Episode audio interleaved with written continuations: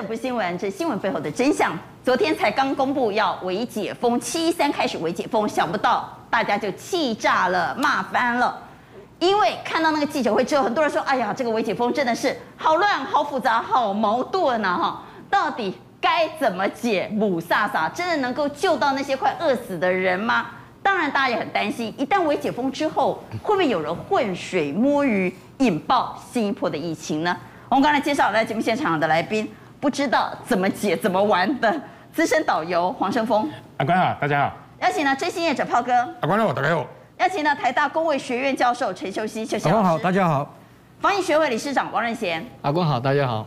财经专家赖先生，宪哥。阿关好，大家好。前民进党立委郭正亮。大家好。资深媒体人年长与年姐。阿关好，大家好。同时，我们马上稍后为您视讯补教协会理事长谢志芳谢理事长，理事长你好。阿关好，大家好。好，节目一开始，我们要来关心微解封啊。我们的民众说。哎，我们指挥中心哈，倒蛮会发明名词的。以前有校正回归，现在有微解封啊。这这个不让在公司微解封，将来会不会有微爆发呢？我们来看到底微解封有多乱，有多矛盾，有多复杂。很多人看了记者会之后，惊讶起跨博补萨萨哈。呃，开放九人以下旅行团，结果呢，旅行社说我们不知道怎么玩呢。我们的交通部长很有意思，说：“那你们就自己发挥创意啊，哈，到底要怎么发挥创意呢？健身房微解封，但是你去做运动的时候，器材不能混用。馆长说：‘啊，那鬼可以来卖亏货啊。’另外呢，补习业者说，小朋友呢可以出去玩，可以去看电影，可以去餐厅吃饭，都不能去上课。这个逻辑又是什么呢？所以，我们来看馆长在今天骂翻了。健身房我们要求要一定的距离间隔。”哦，那相对的就会比较，哈是安全。那健身一定要人跟人的接触，那也不尽然，因为我们这并不是规定他一辈子都不行啊。就是在这个防疫这段时间，有健身必要的，那先避免人跟人的一个接触啊，那也不要增加太多染疫的可能性。禁止混用，那等于叫不要开嘛？哦，我不相信有哪一间健身房器材可以不混用的。那我跟你讲，你这句话出来了，健身房哪一个？敢开的我都会检举他。你说人跟人隔两公尺嘛，两百公尺，那一间教室等于三个人，五个人进去上就好了啊。你没有写的很清楚啦。我拿过了，然后再换你拿，再再换你拿，这样不就是混用的意思吗？怎么可能自己每个人都带带杠铃、带带杠片去吗？宪哥，好复杂的微解封啊！所以啊，几乎各行各业他们都有好几张 CG 的指引，呢自己这边雾煞煞这样子搞了半天。对，真正是愈看愈灰哈。我有敲电话一个欧医生，伊甲我讲哦，秘书你别签诗咧，暗时啊看故意，透早起来别签诗，下晡时啊问当机啦。真正若无你看无，你知道？第一，伊第一条规定讲，室内若是超过五个就袂使，叫群聚。对。啊，我若四个拍麻将袂使，袂使，袂使。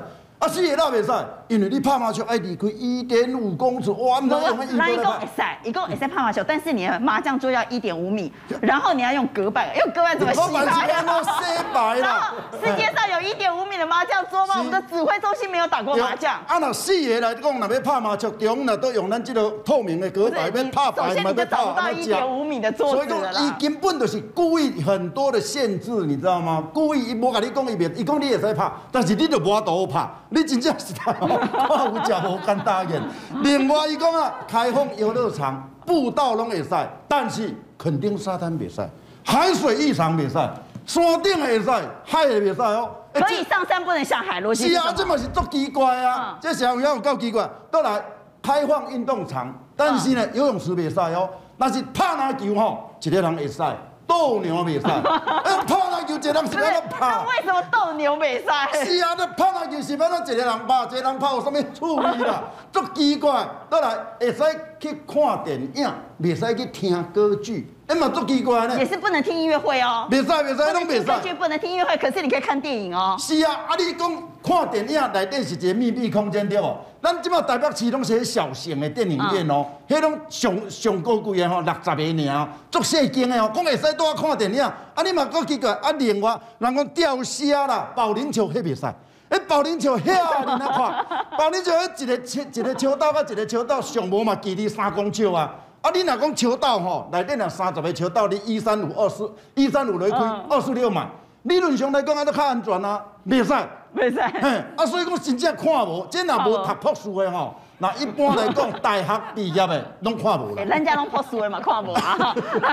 会 当去夜市啊，看无啊。会当去夜市啊，佚佗，会当去夜市啊，买物件食，但是不能去抓娃娃，为什么？抓娃娃那个是机器啊，你也不是对人啊，所以他们的逻辑非常矛盾，非常混乱。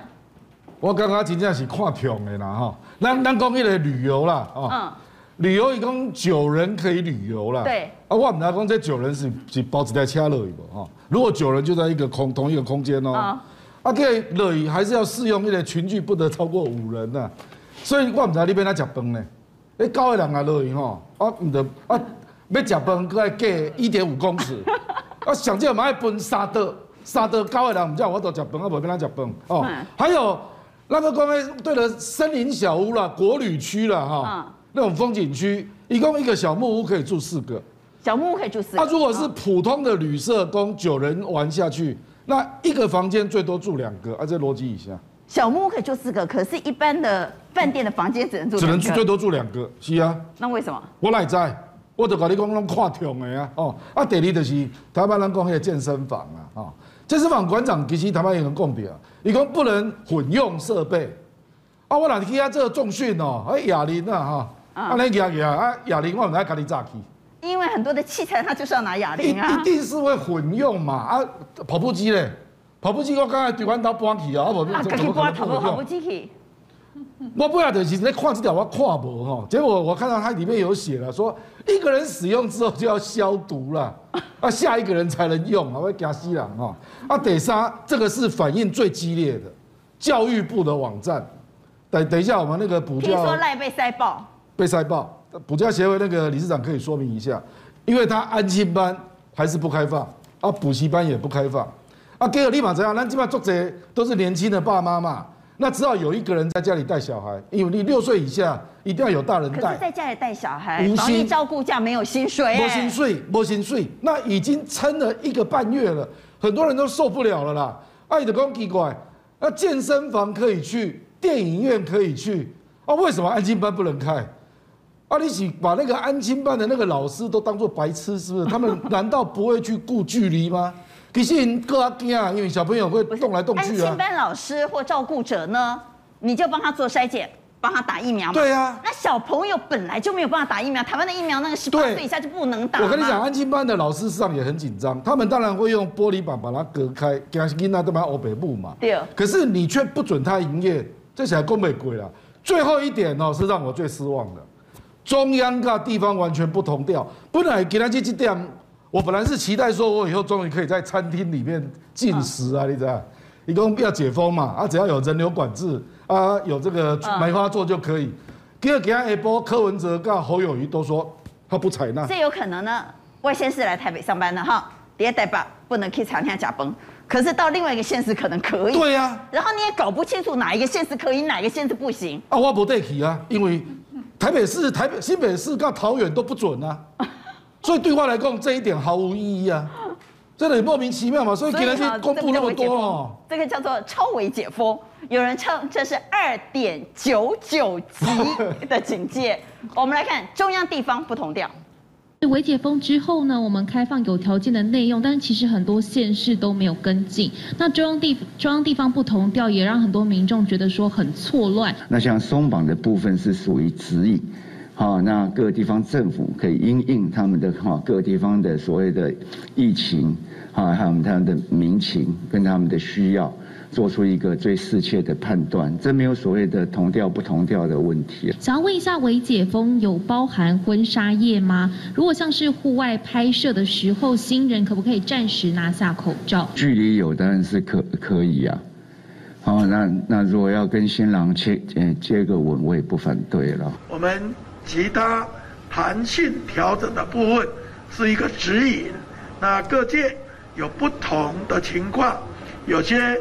也让地方政府可以视各地不同的情形来做相当的弹性调整，我们随时调整，滚动检讨。我觉得今天最好笑的就是有人问说，那结婚拍婚纱照怎么办？可不可以在户外拿下口罩拍？他说可以，除非他哦，他说不行了哈，除非他们之间呃距离一点五米才可以。有婚纱照距离一点五米拍的吗？那这对新人回家能不能亲亲？哎，所以我想不通了。好，来，我来问那个九人出游团哈，我来问导游，车子怎么弄？晚上怎么睡？饭怎么吃？怎么玩？呃，事实上你现在看，他说九人出团，嗯、那他昨天的规定是有车子要梅花座，哦，车子要梅花座，对，车子要梅花座。但是我今天是从南部上来台北的，对，你看那一张照片，客运里面那张照片，现在看得到就五个了哦，嗯，我坐的那个位置往前看有五个，事实上我的后面还有那一部车是坐十个人哦，客运啊，客运，客运可以超过九个，可是我们旅行社的车不行，不行，因为旅行社至少我旅行社可以控制我。好，那如果要梅花座，九个人出游就不可能租。九人坐的车子嘛，对，对吧？九人座他现在他现在九人座规定是说，你同一个家，能同一个家庭，嗯，户籍在同一个住址里面的，你可以九个人坐一部车，还要户籍？对对对，就是住啊，我们都住一起的，你才能九个人哦。如果没有的话，你必须就是要梅花座的哦。所以说，你看到这个九人的这个图片，这换句话就是，爱叫要这大台游览车。就是最起码要二十二人坐的那一种，然后坐九个人，然后你还要扣掉一个导游，只剩下八个，啊，所以说那个成本根本完全。那这个九人有没有算那个司机？不算，司机不算，含司机十十个，含司机十个，对，含司机十个。啊，那个奔走啊，他之所以要微解封，是为了救经济代谢呐，啊，那省落来哈，录一下维护谈呐。呃，车资大概三倍了，我算过，车资的话，如果不用九人座，用游览车的话。八个人来坐，大概要多三倍的车子出来。那这个还不是？啊，那个都要挤行李啊。这个还不是最离谱的事情。吃饭，吃饭。呃，住宿，我们先住宿。好，住宿。住宿，你看，国家公园是属于营建署管的。嗯嗯。嗯。呃，山屋是属于林务局管的，它规定小木屋可以住四个。对。饭店是属于观光局管的，它就只能规定一人一室或两人一室。哦，因为单位不同。对，那两人一室呢，还要一个人一床。哎，嗯、这就很奇怪哦。那阿阿伯每当阿阿伯每当困车会哦。但重点来了，这一对夫妻如果没有去参加旅行社的，他们没有经过旅行社，我自己上阿公上那个订房网去订的，我就可以订一大床，我就可以两个一起住。自己订的可以睡在一起。旅行社订的不能睡在一起。嗯，好。哎，这就很奇怪的，这个住宿到底？他们在家里可不可以睡在一起？这个就要问指挥中心看看看可不可以了。要不要连家里都订个指引？所以你看，单位不一样，他住宿的条件就完全不一样，真的很夸张，就很离谱。那如果今天两人一次，那如果我刚好有一个小朋友，我夫妻带一个三岁小朋友，那怎么办？要怎么睡？那是小朋友自己一个房间吗？对，就那也不行啊。老公自己一个房间，我老婆自己一个房间。十二岁以下小孩独居，哎，那也是犯法的。啊对呀，那也不行啊。所以说这个就有离谱。那吃饭了。吃饭，吃饭，他现在规定，第一个不能共食，就是不能有桌餐啊，一定要分食，一人一份。好，可以接受。嗯。重点来了，他规定餐厅里面，第一个不能接待团体，餐厅不得接待团体，没有所谓团体餐，没有所谓团体餐。你们九人出游算不算团体？他给你算团体呀，他现在九人算团体旅游。所以你们不能去餐厅吃饭嘛？对，好，重点来了，每个人的间隔，人与人间隔还要一点五公尺，侧面一点五。所以你们只能在国家公园拿个便当吃就对了。好，那国家公园户外又禁止饮食，又不能边走边吃。那我今天来讲，餐厅不能吃，户外不能吃，不能边走边吃，然后那只能在车上吃。重点是现在微解封。六都里面除了台南市以外，嗯，其他的五都通通禁止在外饮食。啊，我生下一半，我无坐游览车物件买嘞。啊，等来饭店，你的房间食食的，啊，个个坐游览车出来佚佗吗？所以你也当叠车来吃，也当叠饭店。对，可以在车子里面。对，其他都没办法。包括我今天可能去，举例来讲，我们山上去武陵农场，嗯，那我就去那边走一走而已。那去买个东西，我便我还要回到走回停车场。在车上吃完，我才能继续去玩。那我问一件事哈，哎，一起出去玩的时候，人和人也要一点五米。对，户外，户外部分人与人要一点五公尺。安光了爸爸妈妈抓节三岁四岁小孩子，那我们四个刚好四个四个角落，我还不能距离聚在一起。所以带着九人团出游，一个人距离一一点五公尺，那个可能那个队形拖得很远啊。哎，再来。他还规定说，有些容量，有些景点，像室内景点，室内的，它又只能容纳百分之四十，就是它本来可以容纳一千人，它现在只能容纳四百人。是。好，那我今天这个团九人团进去了，万一走到第五个刚刚好四百人，那你就在外面等啊。那后面是不是在外面就等着等着前面出关？哇，表哥就可以。对。对，是就变成这样，他的解封条件这样子啊。所以这个在我们来看怎么去玩，我们部长更更可爱，发挥创意，发挥创意。那怎么发挥创意？嗯，放在背包里面吗？我不还是跟那个国外一样提着塑胶袋当着东西提进去？我不晓得，来，我们来连线理事长来谈谈补教业，补教业也怒翻了，还说要一人一信写信给小英总统哈。来，理事长。各位谈一下这一次的微解封哈，是不是真的是好矛盾啊？从五月十九号嗯，就是禁止上课到现在啊，嗯，那我们就这这上一周啊，就有听到说要微解封，我们就很高兴。我们在想说，如果有微解封的话，我们一定是第一个行业被微解封的。为什么？他所有的防疫规定，我们全部做得到。包量体温啊，戴口罩啦、啊，用隔板啊，人跟人之间隔一点五米啦、啊，所有的条件我们都做得到，而且我们的学生是固定那几个，啊、我们想说没问题的，嗯、对，稳了，不是我们高兴而已，连家长都非常高兴。但是昨天呢，既然没有我们，他说电影院可以，然后健身房可以，然后夜市可以，然后餐厅可以。我就搞不懂呢，我们是固定那几个学生，我们我们不可以，他们可以，他们是不固定的人，到底是谁比较好掌控？我真的就搞不懂。好，那我们就同业在开玩笑了。对，那我们是不是去租电影院？我们进电影院上课，这样总可以吧？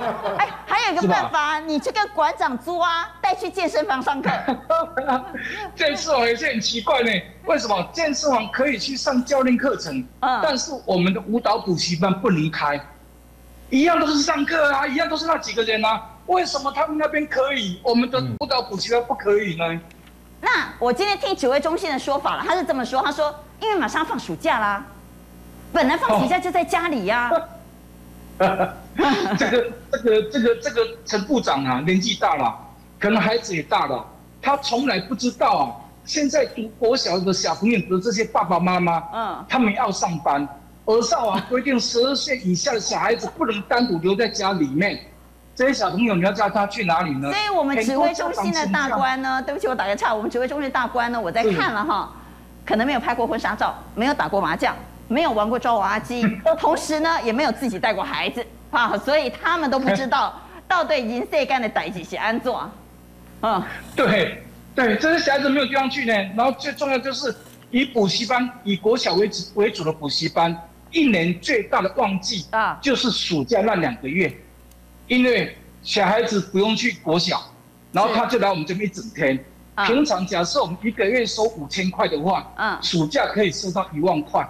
这个是我们的旺季，然后也是如果说今天我们不开课的话，家长会很头头痛啊，小孩子不晓得要放到哪边去。我们的部长说：“哎呀，这补习班不急，因为学校没有开课，所以补习班呢就不用开课了。补习班不急啊，你们炒贵金怎么会这样呢？好了，李市长，我问一下，懂不懂，你们的纾困金听说都还没有收到，是不是？大部分都还没有收到。补习班一共有一万七千家，然后我们大概一万家。提出纾困呐，嗯，然后从诶六月五号到送件到现在，到昨天是七月七号，已经通过八百家，已经通过八百家代表怎样？代表通过百分之八。这个速度真的很慢，但是我们不怪教育部，教育部也是很辛苦，但是速度太慢了。为什么？等于说羊羔马草啦，就是说等你的纾困金来，我弄你死啊啦，维护啊啦。纾困就是救急救穷嘛，对不对？你不赶快给人家，那个是人家住加护病房要的活命钱，不赶快给人家，不该大家都倒闭。倒闭的很多吗？听说补教业者其实不少人已经倒闭了，甚至开始在卖牌了，对不对？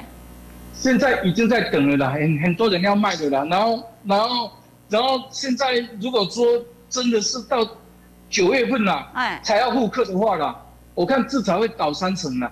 补习班哦，如果小型的，它大概百分之三十的补习班哦，都是小型的啦。什么叫小型的？就他教职员工只有五个之内的，像这样的补习班，一个月的开销大概三十万。然后比较大型的，就是说他教职员工有十五个以上的，嗯，他一个月的开销大概八十万。那你看三个月啊，小型补习班要亏一百万，大型补习班要亏两百五十万，这谁受得了？因为我们也没有存很多钱下来，为什么？少子化嘛，本来现在就不好经营了嘛。嗯，这几年补习班在减少嘛。好，但是少子化没有打没有打倒补习班，这一次啊被疫情打倒了。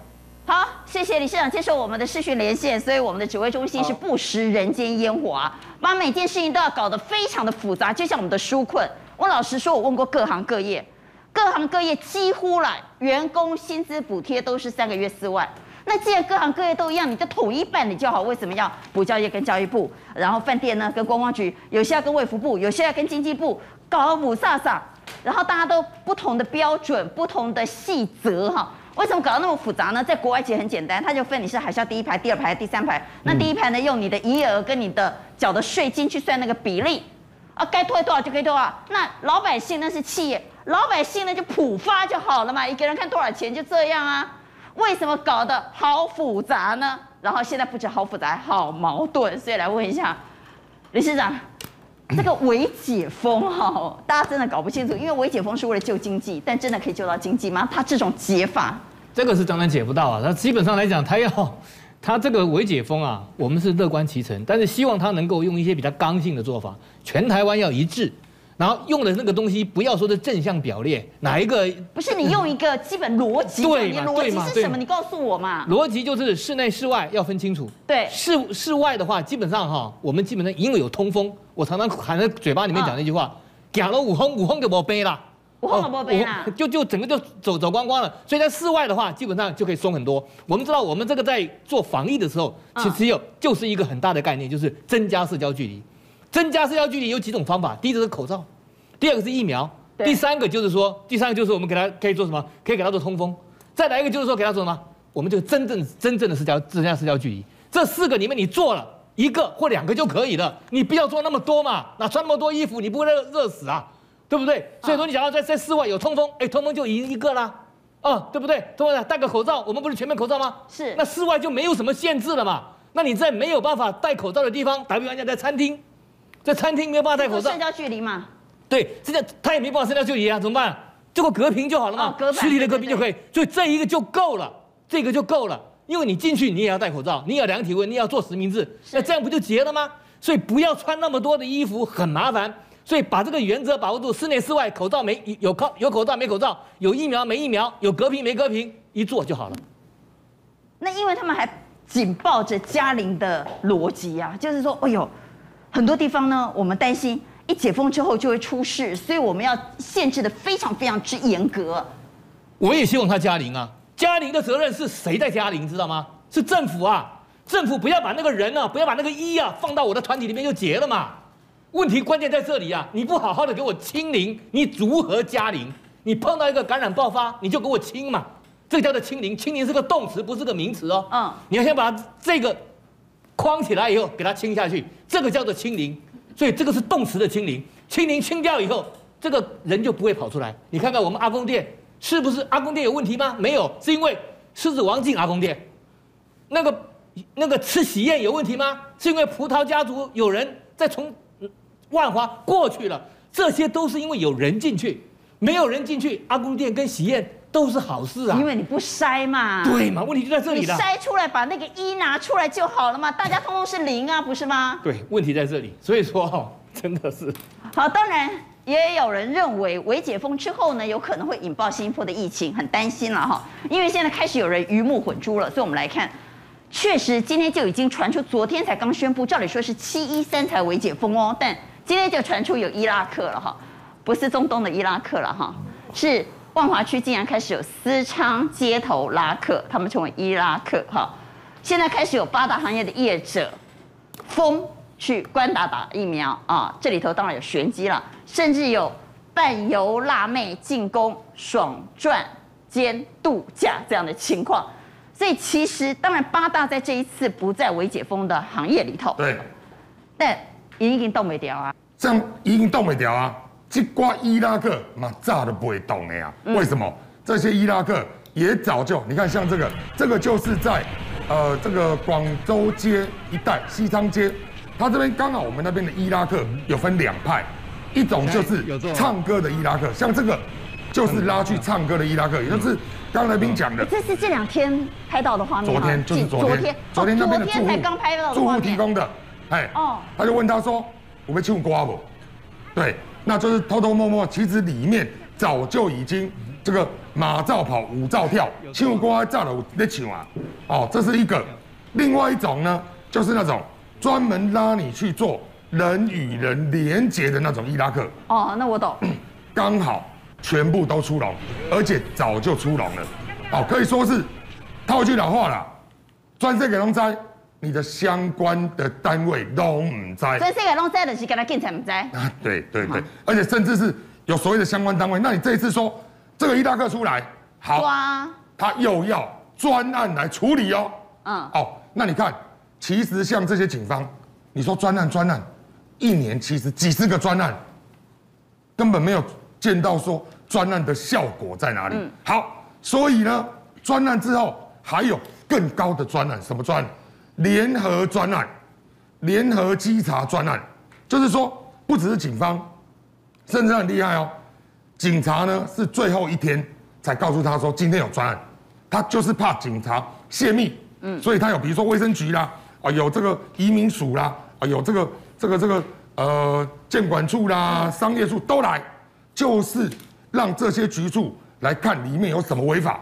那你你大家都以为说，哎，可能是警察会泄露，其实可能不是。比如说，哎，今天联合稽查，好，有人业者就知道了。哎，你看高调没来哦，哎，那九点怎么办？九点来怎么办？很简单嘛，九点半再开门嘛。哦哦，哦对不对？那九点以前干嘛？哎，我也不关。如果你铁门拉下来，那是以前的做法，对，对不对？哎，他会说这个有问题，哦，继续抄，继续抄。不是，九点以前来，我里面就一个老板在。哦不不不，我家损的顺的顺的，你说唔知啊顺的顺什么？我家损的人与人的连结，你都唔知。我九点半开始再开始人与人连接，你都没有，你都没有他办法。那是谁？可能谁先？上有政策，下有对策了。可能就是在抓之前一定有通报信啊。可能就是什么？一定不是远景，可能是消防局，嗯，可能是建管处。好了，那我说好，我要抄这边。好，假设了广州街十号，哎、欸，抄个不会动哎，就简单呢，给你加一步，你就刷去地表十二号，或是门从那边进去，后边弄修通呢，那。他们就不知道了，真奇怪。警察就不知道了。哎，明明这个就是我们要去抄的哦，一二三阿公店，哎，他明明就十号啊，这边刚好这边看起来门关了，他是从十二号进去，啊，没事没事没事就没事了，永远都是这样。你说这个专案有效吗？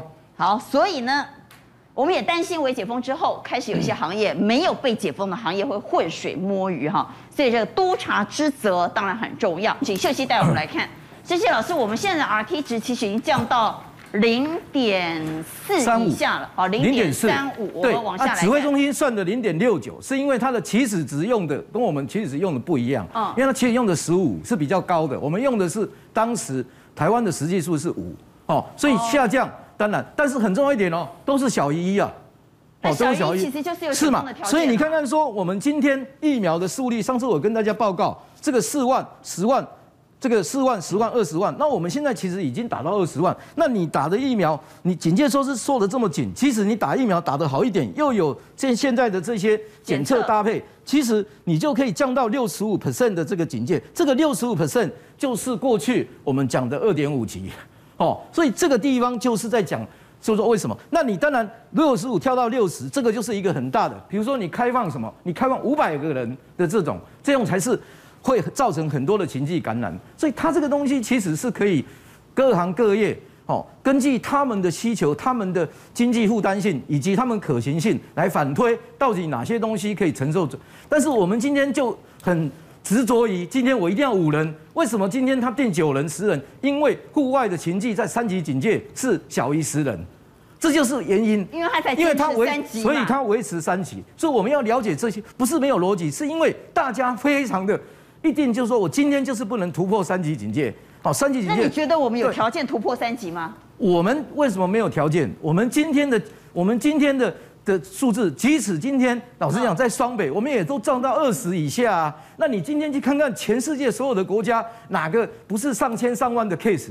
那我不是说今天就要做到国家那个国家一样，但是我们必须根据这个东西来做很好的调节。那我讲一个例子，去年我们我们有没有好的例子？去年我们的邮轮在开办的时候，我也参与了，经济部部长林佳龙、陈时中部长不都到那个地方全程。他们从开始去做准备工作，不是就是这样跟游轮的的这样谈吗？谈完之后把需求定出来，把指引定出来，你游轮才今天开办。那游轮上面有检测吗？当时我也跟那个船长讲，我们没有检测啊，我们我们国家是在低感染，我们没有检测。当时的游轮不是开了三个月吗？那出有没有出事？没有啊。所以你看到他也是靠口罩跟社交距离来做这个事情。我们有成功的开放就出事，对，我们有成功的经验，但是我们每次都是成功的经验完之后，都不把这个成功经验告诉我们。这个当然这是游轮的游轮的这个他们的这个 credit 的吗？是是这个公司的 credit？当然不是，是人民愿意配合政府去做这件事情。好，那我们往下来看哈，我们再往下来看，谢谢老师。好，那今天讨论的很热烈，是说少年郎公。阮爱食水，永远拢轮袂着阮。这就是最近哈，我我我来讲啦，今仔日的补教事业跟这些道理拢同款。我来讲，全世界哈忽略掉一群人，就是十二岁到十八岁这一群人，包括十八岁到三十岁。因为你若叫安尼拍落，这群人什么时阵才拍得到？年轻人。那我跟你讲啦，咱台湾人，你今仔讲真的，阿冠，你甲恁的查某囝，那今仔日要拍辉瑞，干那一个人会当拍辉瑞，你要让互恁查某囝拍，还是你家己会拍？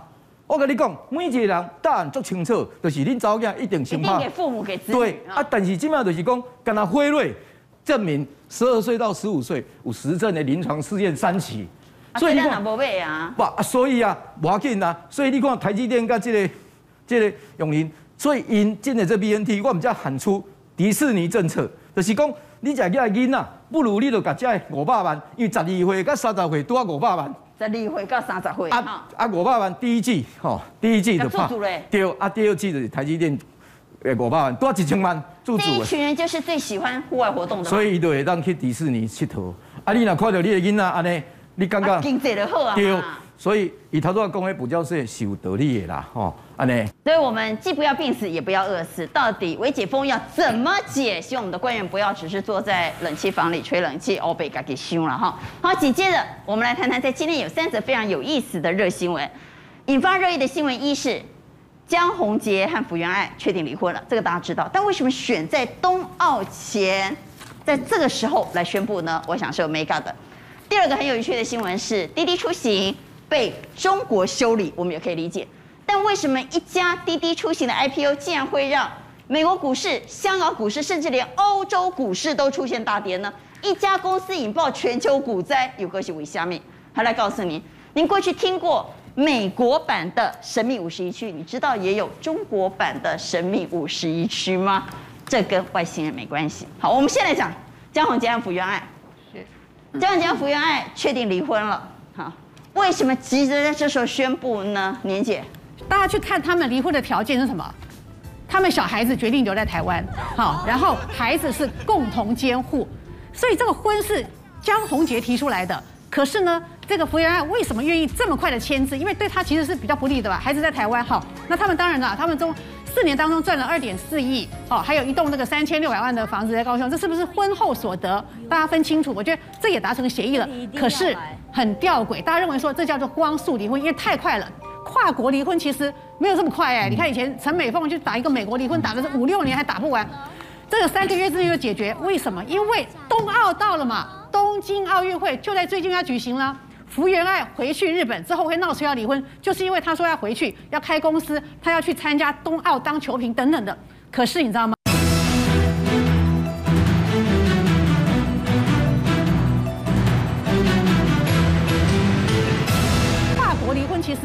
这么快哎，你看以前陈美凤去打一个美国离婚，打的是五六年还打不完，这个三个月之内就解决，为什么？因为冬奥到了嘛，东京奥运会就在最近要举行了。福原爱回去日本之后会闹出要离婚，就是因为她说要回去要开公司，她要去参加冬奥当球评等等的。可是你知道吗？因为她去就是闹出这个的这个横滨大谷翔平的事情之后，整个在他所有要上的综艺节目也好，他要开的公司也好，他要当球评也好，全部都被拒绝。也就是说，现在冬奥已经倒数计时，很多的球评，很多人接到很多的通告，很多的活动，很多的这个，因为他们所有的体育节目通通热起来了，就是没有福原爱的名字在里面，所以他非常着急。他甚至于放话给日本很多的体育记者，就是说，我无论怎么样，一定要给我一个节目上，因为这是一个最他最后一搏的时机了。如果这一次奥运他再挤不上去，他公司也没有了，他的观众也没有，他什么都没有，而且他这个婚早就已经没有了嘛。所以呢，在这个时候，他们有人跟他献策，你要甩掉你那个烦人心的那个丈夫，切掉之后，因为这样的话，你出来你去上节目等等也好，人家问你，我现在单身了，对不对？再也不会背着一个说啊什么什么什么去跟谁约会什么什么之类的这些，不会再问你这个事情了。所以呢，光速离婚，他也答应签字，孩子留在台湾。好，可是你知道吗？这个光速离婚，这个内幕是且在扯在这个冬奥，但是你知道吗？他昨天。离婚声明之后，他上了一个微博，写一个东西。我感谢中国大陆的粉丝网友对我的爱护跟暖心支持，你知道吗？这一写又不得了了。日本网友反弹，台湾粉丝心碎了。日本认为说，哈，我们难道对你没有恩情吗？你现在不是待在日本吗？你怎么对我们一点感谢都没有？虽然我们对你有批评了哈，那台湾人更是伤心欲碎。你这四年在台湾，你住在台湾，你跟台湾，你生的小孩子也是台湾人啊，所以大家觉得说，福原爱你真的是。真的是很狠心了哈，所以呢，他们就讲说，日本啊，好很多体育记者就讲说，如果了哈，如果或是观众就说，如果你能够上任何一个节目，我们就立刻要转台。我不要转台啊？我就不要看你就是了哈。好，甚至于你知道吗？因为他这次回去，他的关系最好就是日本桌球协会。是桌球协会就是安排他要，比如说他要当球评嘛，那个冬奥球评，所以桌球协会现在跟他切割了。也就是说，福原爱所有的，就说他本来要去教人家小朋友打球啊，或什么上节目啊，通通都没有了。好，所以我们回顾过去他们两个恩爱的一些甜蜜的情节啊，真是不胜唏嘘啊。应该巴西的奥运的时候，那个时候是那个日本的女生是三个人吧，就是三个一个房间，爱想，每个晚上都会这样。哇，是哦。嗯嗯，开开始的时候也是那个他招那个蒋先生一起排呢，一起排那这样。可以的，就是肉食女，对肉食女，肉食女，对对对，肉食女的。啊，奥运的时候呢，那个他一直在一直，他们一直一直，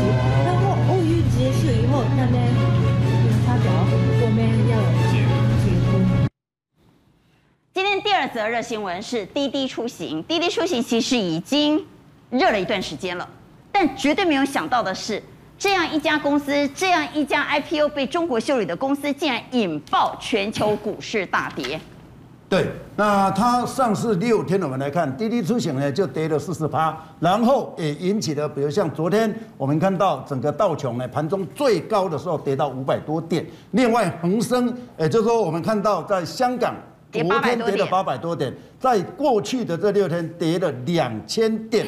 当然，它的大股东阿里巴巴以及腾讯，还有通通跌。跌了十二趴，这五天跌了十二趴，连那个苏宁易购根本就沾不上半点半点关系，躺着也中枪，也跟着跌了十二趴，所以你就知道这一家公司这一次中国政府的一个出手，对它对全世界的影响到底有多大？那它这一次是六月三十号以美金十四块，它 IPO 在美国的纽约交易所，那一挂牌以后马上。中国就出手了。那其实他这一次的一个 IPO 在美国募资募了四十四亿。那最主要的，他后面有两个大咖，什么大咖？第一个就是阿里巴巴，第二就腾讯，当然还有第三个就是日本的软银。这三个等于是挂保证，哇，这间公司绝对没问题。嗯，它在中国的市占百分之八十。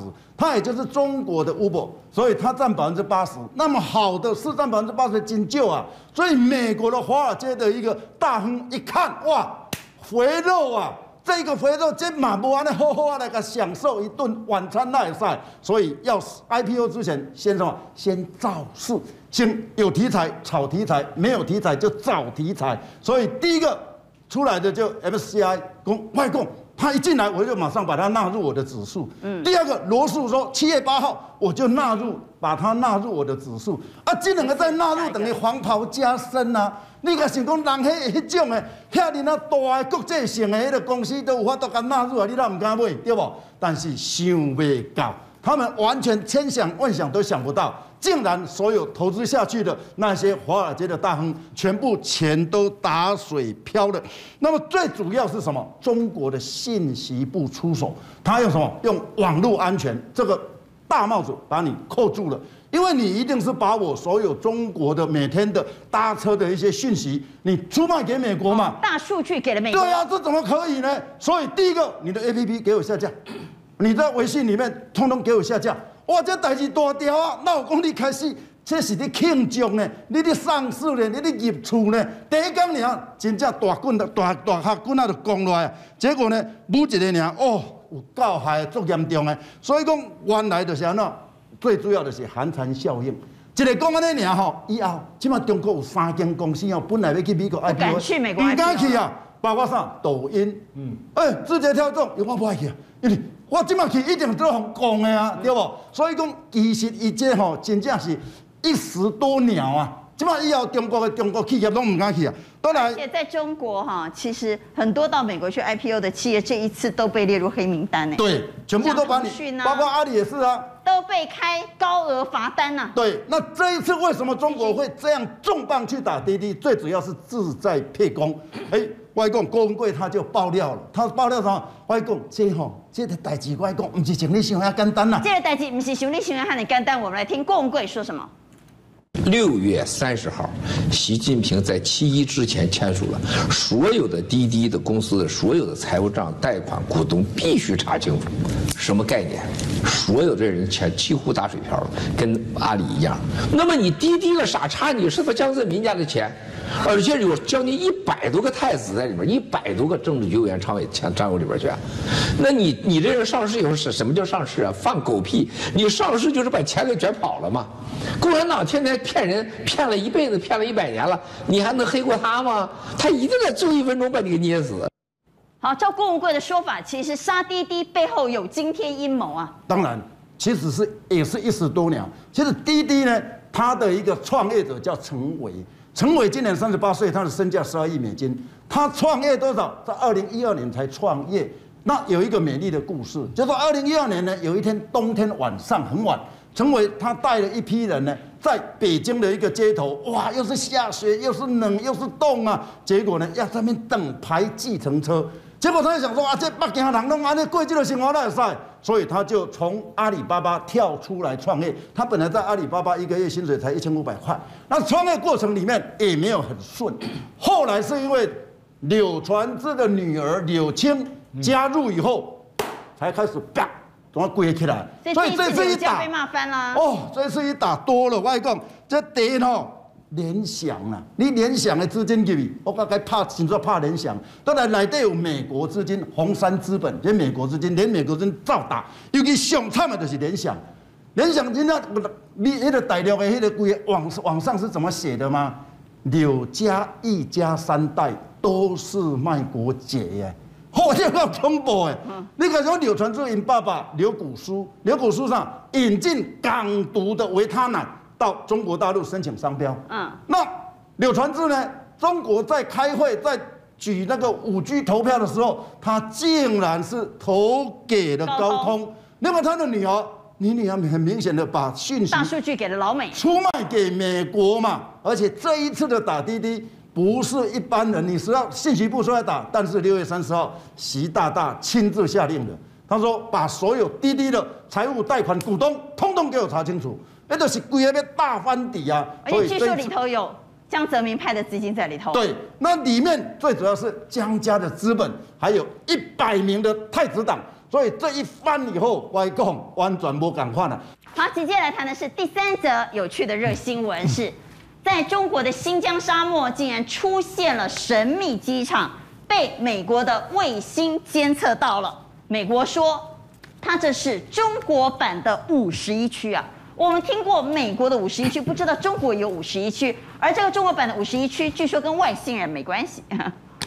这个这件事情是商业卫星拍到哈，嗯，可是因为看那个镜头，你就发现有点诡异啊，因为它有一条五公里的跑道，嗯，哦，现在显然可以升降那个飞机，然后盖了十二栋的那个混凝土，就是水泥盖的那个房建建物啊，那里面可能有机库啦，那也会有宿舍这样哈，那为什么会引起怀疑呢？因为今去年九月，嗯，中国发射了一个太空飞行器啊。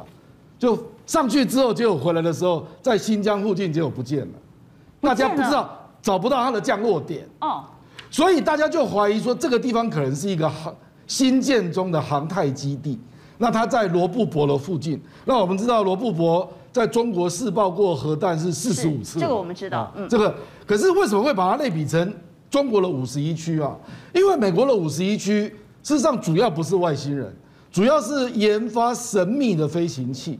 那因为那个地方，那个地方非常的荒凉啊，嗯，所以美国有很多超时代的飞行器，事实上都是在五十一区发展出来的。比如说我举几个例子啊，比如说 U two 高空侦察机，就我们黑猫中队那个时候飞的那个 U two 侦察机啊。那 SR 七十一就是黑鸟三倍音速的那个战略的侦察机，也是也是五十一区啊。然后还有一个是 F 幺幺拐的 A。这个叫夜鹰战斗机，就是可以夜间执行战斗任务的。啊，还有最近最有名的叫 B two B two 就是战略远程轰炸机，可以飞一万一千公里啊。这些都是在美国的五十一区发展出来的。所以美国军方现在高度怀疑说，这个地方中国可能在发展一些神秘的飞行器。那最可能的是什么？最可能就是太空轨道的飞行轰炸机。